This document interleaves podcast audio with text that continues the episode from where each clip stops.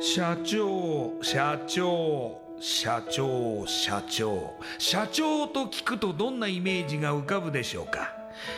近寄りがたい偉い人それとも百戦錬磨？本当にそうでしょうか？社長は会社の顔。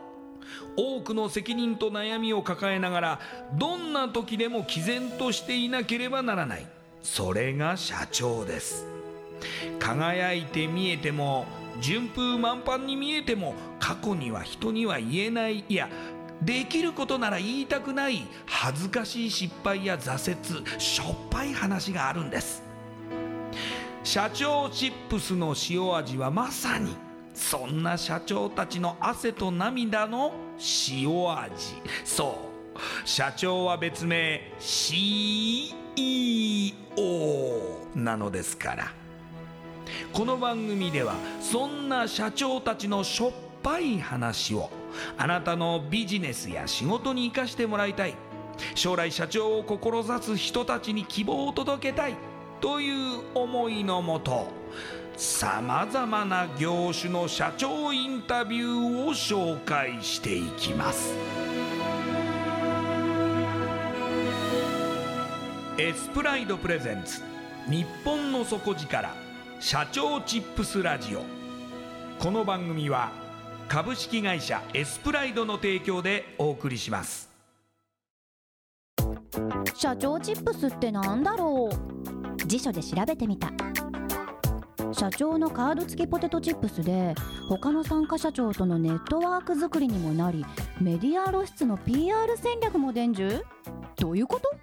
日本の底力社長チップスエスプライドプレゼンツ。日本の底力。社長チップスラジオ。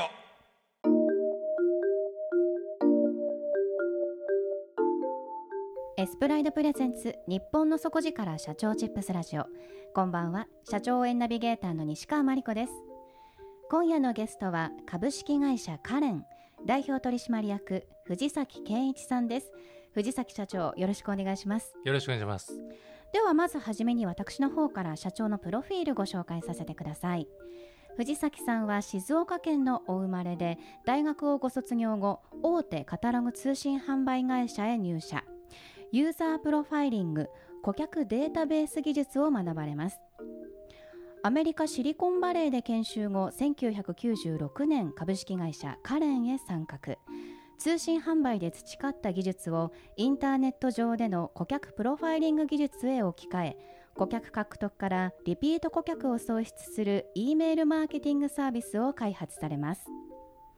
そして2004年日本初の本格的ビジネスブログとして日産自動車の TW ブログを立ち上げると同時に Twitter、Facebook 消費者の口コミをまとめるサービスを提供するなどソーシャルを組み込んだお客様との関係性構築へとサービスの枠を拡大してきました。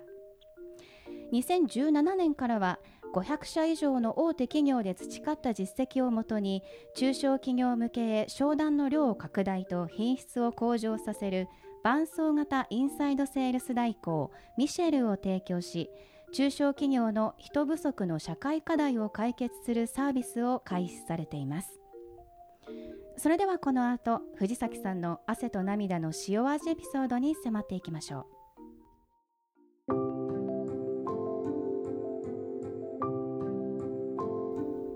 社長まずですね大学ご卒業後は大手カタログ通信販売会社へ入社と。はい、はい、どのような経緯でこちらに就職が決まったんですか？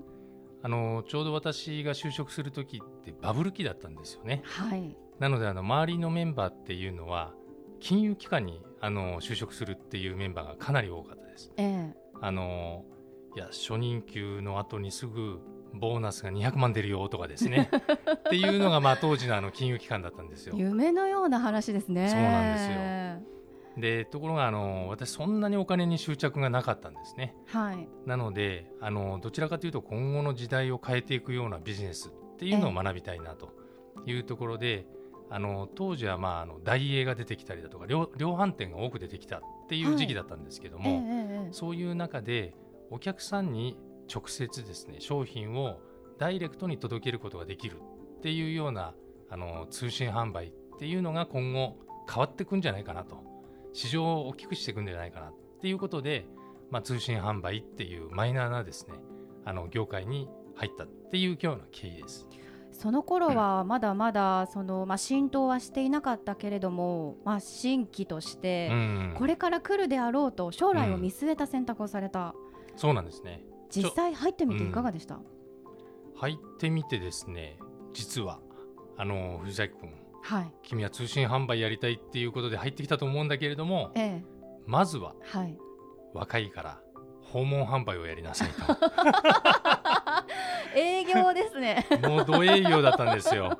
でしかもその訪問販売の商品がはい。宝石だったんですよえね、え 全く縁もゆかりもない宝石で。アパレルかと思ってましたよね、そうなんですよ。そうですよね。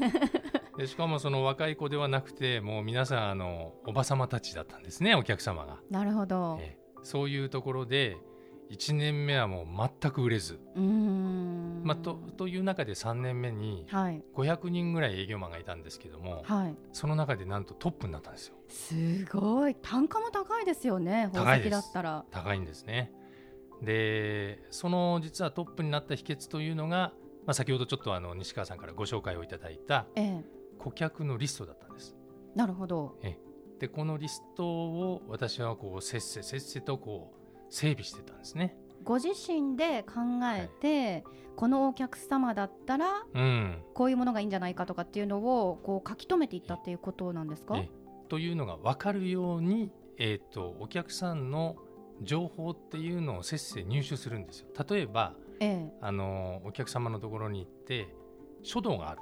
はい。書道書籍がある、まあええ。あの掛け軸があったりするとあこのこのお客さんはあの書道が好きなのかなっていうことで、まあ、そういう話を聞いてみたりするんですよ。うそうするとあの個展をやるとはいいう情報なんかが、えー手に入ったりするわけですね。ええまあ、書道の先生だと。はいでそうするとあの個展をたくさん開きますから個展に行くときにやっぱりあのお召し物っていうのはすごいこういろいろとこう繕われていかれるわけじゃないですか。はいそういう時に宝石が必要だと。あじゃあ次の次の個展の時にあのちょうどいいような宝石をご用意いたしましたっていうふうにちゃんとご提案できるようなお客さん情報っていうのを集めるんですね。すごく豆ですねいや豆じゃないと宝石売れないんですよ。それがまあ構想して営業マンでトップになったと、そうなんです。うーん。いやでもそのトップになったっていう後にご自身ではその後のキャリアをどう考えるようになるんですか？それでねトップになると実はいろいろあの発言権が強くなるんですよね。はい。でその時にいやもともとはうん。通信販売をはい。勉強したいというところでこの会社に入れてもらったので、通信販売を勉強させてくださいというのであの転部を申し出ましてええそれでいよいよ通信販売を勉強できるようになったというところであの通信販売から、えーもっと日本のうん流通っていうのを変えていきたいなとはいいうところで店舗を考えましてええ勉強をしし始めたっていう状況ですね。でもその通信販売こそその顧客リストとかデータベースみたいなものが生きるわけですよね。そうなんですよ。まあ今ではもう楽天とかはい。アマゾンとかねいっぱはいいあの EC の通信販売っていうのがありますけども当時は全くなかったんですね。ですのであのカタログを自前ので吸ってええでこれをお客様のところに郵送するわけなんですけどもはい。それは全部あの前出しのコストなんですよね。もし一人も買っていただけない場合はええ何十億も損しちゃうわけですよ。そうですよね。なのでそこであのどの方がええどのくらいの確率で買っていただけるのか、うんいくらぐらい買っていただけるのか何を買っていただけるのかっていうような分析技術というのが通信販売はものすごい優れてたわけです。はい。でそれをあの勉強させてもらいましたね。でその技術を使って、まあ、そのカタログ通信の、まあ、事業でもやはりこう成績を残すようになってえで、えっと株式会社カレンに参画されることになるんですけえど、はい、この会社へはあの伺ったら友人がそうなんです。立ち上げた会社なんですよね。はいということは誘われたということですかね。そうなんです。まあここの時のあのちょうど私は野球部だったんですけどもこのええカレンの創業者の山内君っていうのはあの冒頭部でええそれであの横の部室だったんですね、はい。えーところがまあ一回も喋ったことがなくて、はい。まあ、とある友人の結婚式で初めてあの喋るようになりまして、ええ。意気投合をしてあのインターネットの事業をやっているので、うん一緒にやらないかと。うん。いうことでじゃあ僕が入るんだったらあの顧客データベースっていうのを活用したお客さんとの関係構築っていうような事業をやりたいんだけれどもいいかと。いうことであの一緒にやりだしたという経緯です。そのご友人とそれから藤崎社長の技術が組み合わさってその E メールマーケティングサービスというのを当時は非常に画期的だったわけですよね。そうなんですとかっていうのをそのインターネット上でその、まあ、データマーケティング現在でいうものの、えっていうのをその先駆者的に始められたと。え、そうなんですね。うーん。ね、そのようにこう事業を展開されていってそのキーとなるのが2010年うん、というふうに伺ったんですけど、何があったんですか？いや事業譲渡しましたね。事業譲渡？はい、ということは代表を離れたと？そうです。あの2006年の時に私あの代表になったんですけれども、ええ。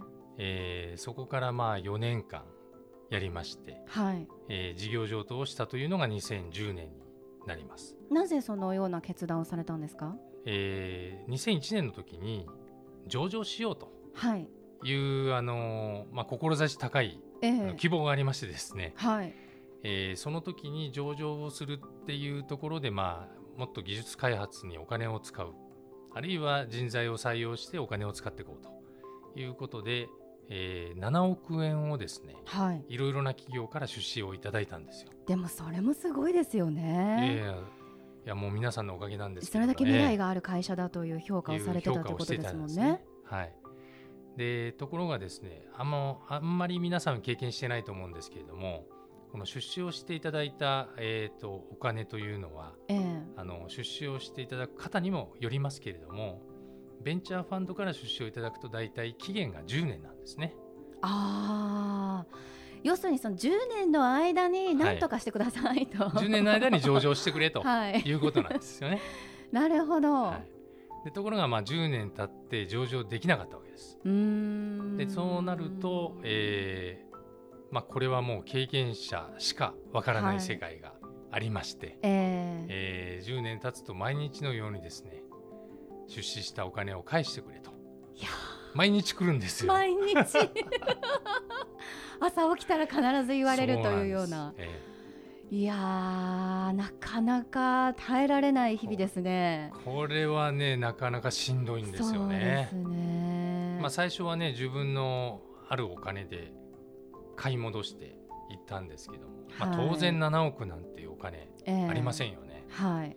ですので最後にもう返せませんと。うん。ということで、えーこの、まあ、株式出資していただいたお金っていうのを新たに買い取っていただけるっていう方を探し始めました、まええええあ、そうしたところ、まあ、なかなかその回転もつかなかったんですけれどもとある日に、まあ、大阪のですね私よりももう5歳も下かなでかなりまあ成功しているあの企業のオーナーの方がはい藤崎さん全部それじゃあ私が引き受けましょうかとはい。いうことで、えー引き受けていただいて私は助かったんですね。救いの手が。救いの手があったんですよ。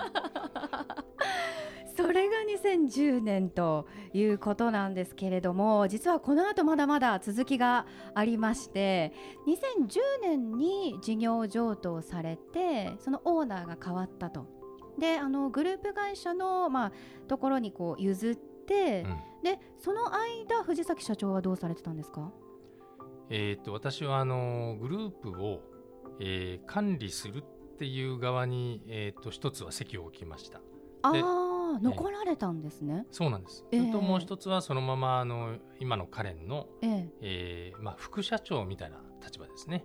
私の上にはあの事業を、えーまあ、買っていただいたええオーナーの会社から1人、えー社長がつきましてで、まあ、その下で私がこうサポートするっていうような立場になりましたただその2014年12月には買い戻しをされているということなんですけれども、はい、何があったんでしょえ3年間、まあ、一緒にやり続けたんですけれども、まあ、なかなかあのやっぱり文化も違うし事業内容も違うっていうところでですね事業がうまく成長できなかったんですね。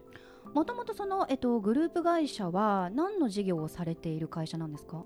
あの店舗の総合コンサルタントっていうコンサルティング事業会社だったんです。なるほど、はい、じゃあ全くの全く違うんですね。違うえっていうことですね。え、。そうなんです。もうあの、えー、と店舗ですから、ええ。人のサービスからこう家賃の減額サービスからですね、まあ、ありとあらゆるいろんなサービスがあるんですけれども、えまあ、店舗のオーナーさんを相手にしてますからもう元気でえうん。で礼儀正しくてはい。っていうようなも体育会系みたいな感系ですね。じってことですよね。そうですね。んうん一方のあの私のカレンという会社はどちらかというと IT でええ。マーケティングをやっているっていうところでですね、ええ。ちょっとこうスマートぶってるっていうような、はい。まあそんな会社なんですよね。はい。でそれがうまくこう水と油で合わないとかですね、うん事業のシナジー効果が出なかったりっていうのがありましたね。もともとそのカレンにいた社員さんもそのまま残られてるんですよね。そうです。っていうことはもういきなりその体育会系の社長がやってきてこうだって言ったらもう反発はあるわで、ね、藤崎社長は社長でそのグループ会社の役員として残られてるからそれを見ながらもどうすることもできないみたいな状態ですかね。まあ今思えばいろいろできたとは思うんですけれども、当時の私の力だとうまくいかなかったんですね。あーそれでもういよいよなんとかしなきゃと思われたわけですね。そうです。あのえーまあそのオーナーがですね、えー、カレンを売ろうかと思ってますけど藤崎さんいいですかって一応私にあの確認を取っていただいたんですよ。でその時に、えーいやそれはいけないでしょうと。うんあの大切な従業員もいるしはいお客さんもいるしとはいいうことでそれであれば私がもう一回買いますと。はい。ということで、まあ、買い受けたわけですね。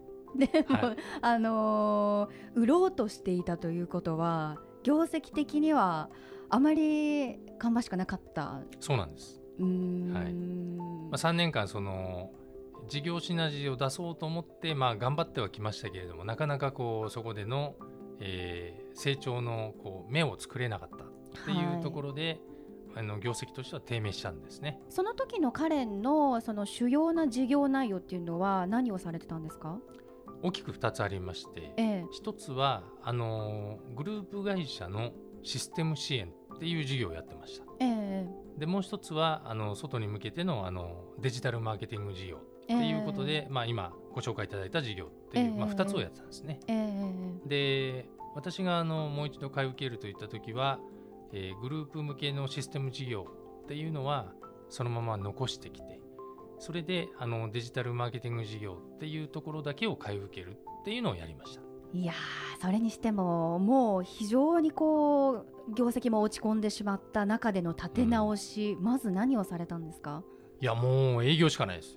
営業もうあの、えー宝石を売ってた時のような営業を思い出しましてね。そこに戻るわけですね戻りました戻りましたもう行けるところは全部行くっていうだけではなくてはい。やっぱりその時にあのお金が尽きる状態だったんですよ。え。ですのでお金を貸していただける方を回るっていう、まあ、両側面の営業っていう今までやったことがないようなですえねあのかなりまあ厳しい営業をやりましたね。うーん。そして2017年からはミシェルというサービスをはい。始められていますけれどうも、ん。こちらが非常に今、まあ、いろんな中小企業から必要とされているわけですよね。そうです。具体的に教えていただけますか？あの今日本の中小企業って人手不足なんですよね。もう本当にどの会社さんも大変ですよね、でましてあの営業をやりたいっていう若者っていないんです。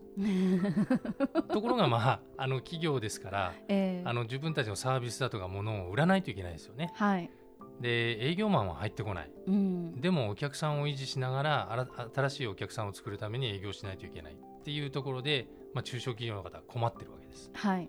でそこで通常の営業とは別にですね、えーお客様には合わないんだけれどもインターネットでお客様とコミュニケーションをする。あるいあはーええ電話でお客さんとコミュニケーションをする、テレビ会議をする。っていうようなですねお客さんとの、えー接触っていうのは非対面のツールのみで営業のサポートをするっていうようなものをインサイドセールスっていうんですけれども、ええまあ、こんなサービスをねあの IT の人手不足っていうのをお助けしているというサービスです。でそのインサイドセールス代行ということはその御社がそのお客様の会社に代わって営業をしてくださるということなんですかね？その通りです。まあ、最後はやっぱり営業の方が行かないと売れないものっていうのはいっぱいありますのでええ。あの営業の方に最終的にはトスするんですね。このお客様あの買う気になってますよ。ええ。ぜひアポイントを取って商談行ってきてください。うんうんうん。でそこの、えーお膳立てをするっていうようなそんなサービスです。本当でも人がいない営業マンがいないという中ではニーズがどんどんどんどん高まってくる可能性ありますよね。あります実はあ、のアメリカではもうこれ2000年初頭からですねええ。こういう動きになっているんですね。ええ。で、えー、と今ではあのアメリカでは外に出る営業マンの数と外に出ないインサイドで営業をする人の数っていうのは逆転しちゃってるんですよ。インサイドセールスの方が多いんです多い。多いんです。でところがまだ日本の場合は皆さん訪問するじゃないですか。はい。なのでインサイドにいながらも気持ちは同じ営業マンでお客さんと接触をするっていうのはまだ日本にはないんですよね。でこの人手不足の社会の中で必ずその、えー、とニーズっていうのは増えてくるだろうなと。そういうところで困ってる経営者の方多いだろうなということでこのサービスっていうのを開始したわけですさんの中にはではそのまあインサイドセールスを代行する方とそれかはい。らそういうサービスをはい構築される方といらっしゃるわけですか、そうです。あのインサイドセールスっていうところでこう実際にお客様になり変わって、まあ、お客様の先にいるお客様と会話をしていくっていうようなメンバーをうちではスーパーバイザーって言っておるんですけども、ええ。まあ、このスーパーバイザーが実際にお客様との会話をやり取りしながら最終的には、まあ、あの営業マンの方に達する、まあ、その一方で、まあ、昔のようにですね手帳にこうメモしてたりだとかうん。そういうことをしてると効率が上がらないんですよね。はい。で私たちのサービスっていうのは人一人採用するんだったら我々の方が安くてうん。クオリティが高くて、うん。でもっとたくさんの量をこなせますっていうようなサービスなので、IT を使わないといけないんですよ。ええ。でそこの IT っていうのを、まあ、サービス仕立てにして IT を使いながらお客様と話した情報っていうのをどんどん入れていくとかですねそういうことをやっております。また今後こう社長にどんどんなりたいなりたいという方たちもどんどん増えていかなければならないと思いますので、そういう未来の、まあ、経営者に向けてご経験からアドバイスやメッセージいただけますか？あのまずは、えーっとできないことがいっぱいあるっていうのが当たり前なんですよね。それからこうことを成していくっていうことになりますけれどもあのそこを躊躇すると何も前進しない成長しないんです。で人間誰でもこうやったことがないっていうのは怖いし億劫になりますけれどもその未開の地っていうのをあえて苦労を拾ってくるチャレンジ精神を旺盛でこれをやっていただきたいっていうのがメッセージです。今夜のゲストは株式会社カレン代表取締役藤崎健一さんでしたありがとうございましたありがとうございました。パクトのある PR がしたいけどどうしたらいいのか。採用の時学生の印象に残せるようなものがあればな。社長同士のつながりを作りたいんですけど。社長さん悩んでいませんか？その悩み解決しましょう。日本の底力社長チップス。